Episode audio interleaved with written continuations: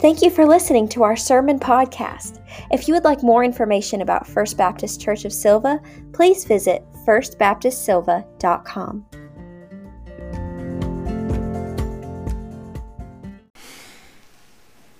You would have been embarrassed had you seen her bursting into that dinner party, disrupting everything, knocking over chairs and trays of food, all to get to Jesus, and then carrying on like that, weeping, caressing Jesus' feet, emptying out perfume all over him. Have some dignity, woman, we'd mutter. Show some restraint, woman. But Jesus didn't seem surprised at all by the woman who was crying at his feet. In fact, he seemed pleased by what was happening. I tell you, her sins, which were many, have been forgiven.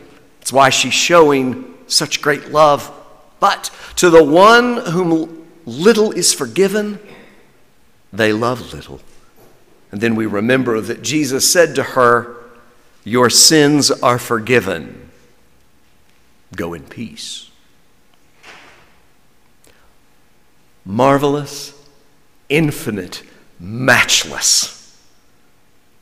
That's how the old hymn describes grace. Grace, that is a gift, a mercy, something completely undeserved. Freely bestowed on all who believe, the old hymn says. You that are longing to see his face, will you this moment his grace receive? The other day I was remembering the cloak of invisibility in the Harry Potter epic. Y'all know what I'm talking about. It's this cloak that individuals, namely Harry Potter, could put on and hide, conceal from the world around them. What a delicious fantasy, right? I mean, how attractive is it to have the ability to hide away from others around us, whether at work or at school, here in our community, to suddenly become invisible, set apart? Who among us wouldn't want something to hide that which we want to conceal? Oh, y'all know what I'm talking about.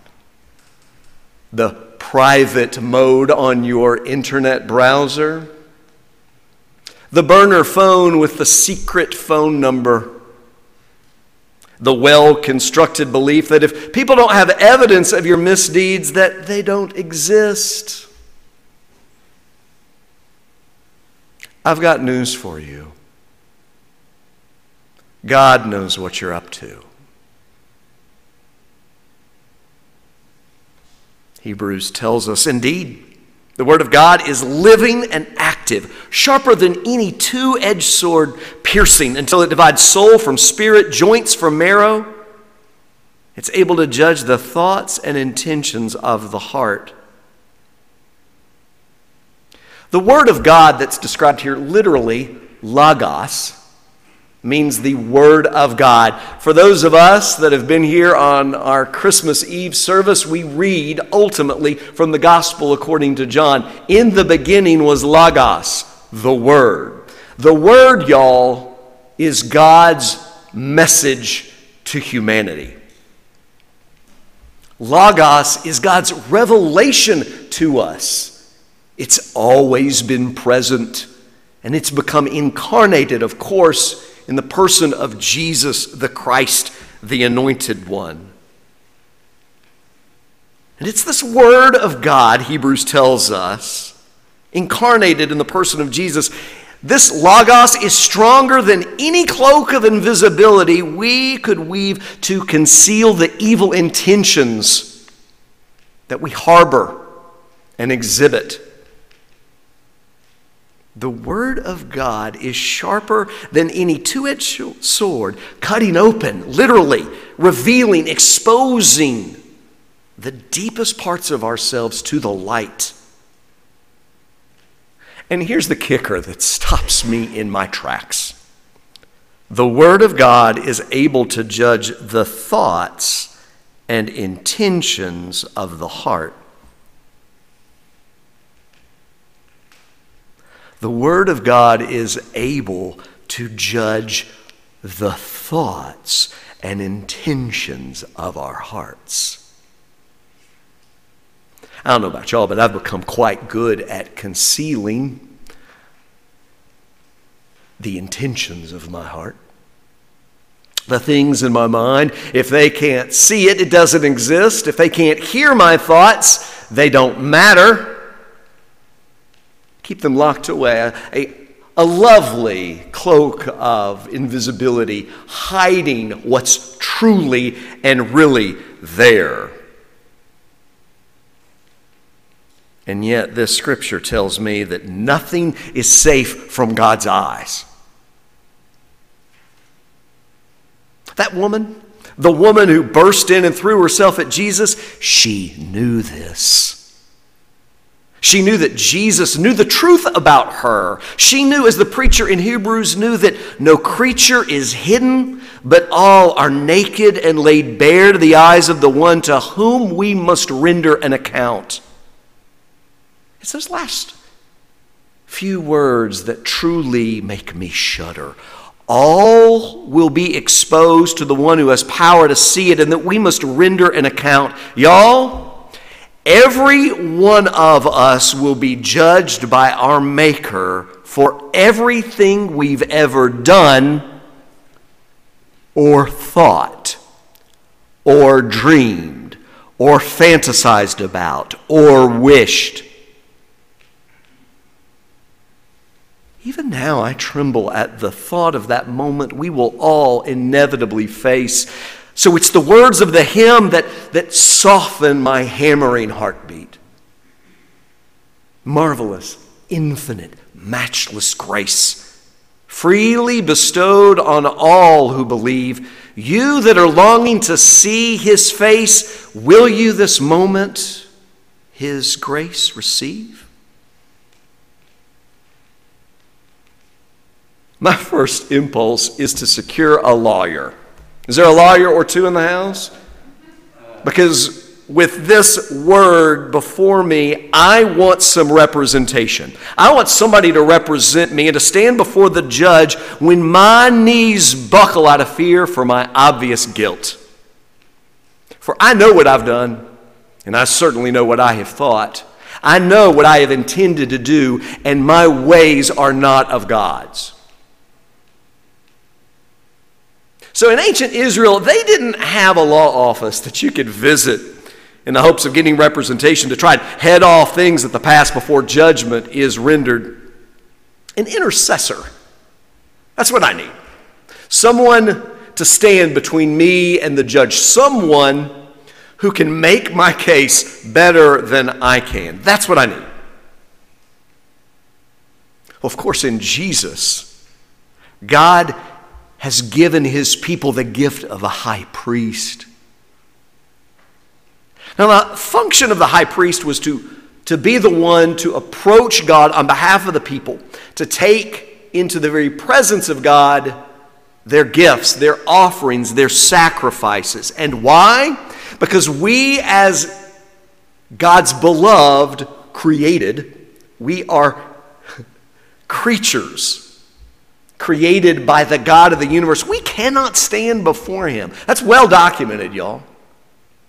Which is why God loved us so much that he sent Logos, the Word of God, in Jesus to be with and to dwell among us. Not to condemn us, that's not God's intention, but rather to save us. Which is why Jesus becomes our high priest, the one who becomes our intercessor, the one who goes into the Holy of Holies to stand before us.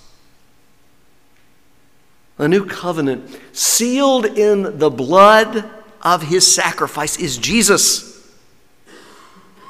And this is what the author of Hebrews reminds us about Christ's function as the high priest. He says, We do not have a high priest who is unable to sympathize with our weaknesses but we have one in who, in every respect, has been tested as we are, yet without sin. You see, Jesus knows what it's like to be human. Jesus knows what it's like to sweat, to have calloused hands, to be angry, to be upset, to be worried, to be conflicted, to be drowsy, to fight for his own survival.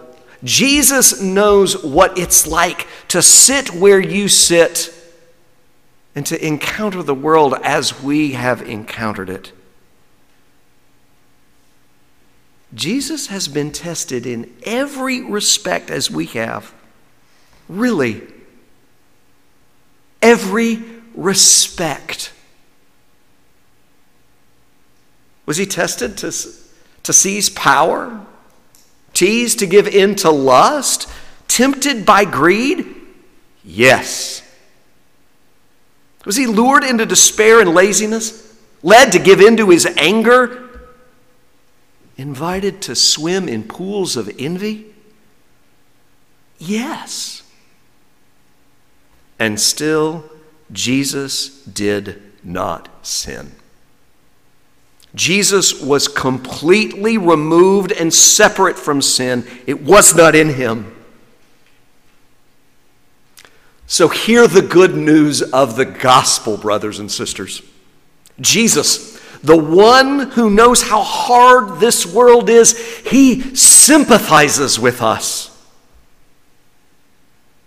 The one who will stand before God at the day of judgment will have Jesus put his arm around us and say to God, He's with me. She's with me. Marvelous infinite, matchless grace freely bestowed on all who believe. You that are longing to see his face, will you this moment his grace receive? The woman who burst onto the scene disrupted Simon's dinner party. She was longing to see Christ's face because she knew that only Christ could save her. She had experienced God's gift of mercy in spite of her many sins, and she could not help but to express her gratitude. It was extraordinary, right? Yes. It was disruptive, absolutely. But her response to Jesus was appropriate because the measure of her response was matched by the enormity of the forgiveness rendered That woman's message to us this morning is this go to Jesus. Go to Jesus. Do not delay. He is the only thing that can save you, that can get you out of the mess that you've created. Approach Him with confidence, with boldness, just like Hebrews tells us here. Remove your cloak of invisibility. You're not fooling Jesus, y'all. God knows your sins. God knows them all. So throw out the prayers that you've been reciting for decades, the standard prayers that you don't even have to mouth because you know them so well, the standard, this will cover it all kind of prayer, throw them out. Be honest with yourself, be real with Him because He's waiting for you. Don't walk, run. Marvelous, infinite matchless grace, freely bestowed on all who believe. You that are longing to see his face, will you this moment his grace receive?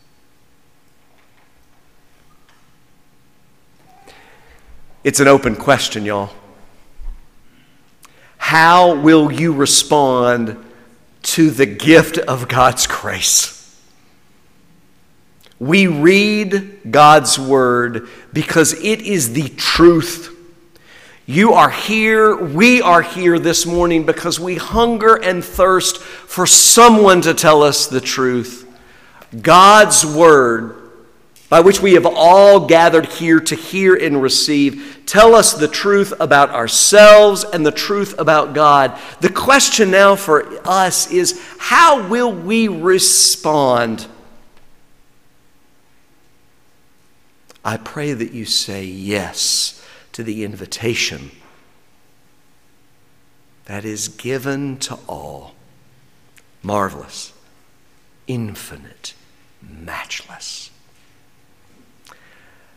Let us stand together so that we are that much closer to responding. Stand, let's sing a song of faithfulness and respond together.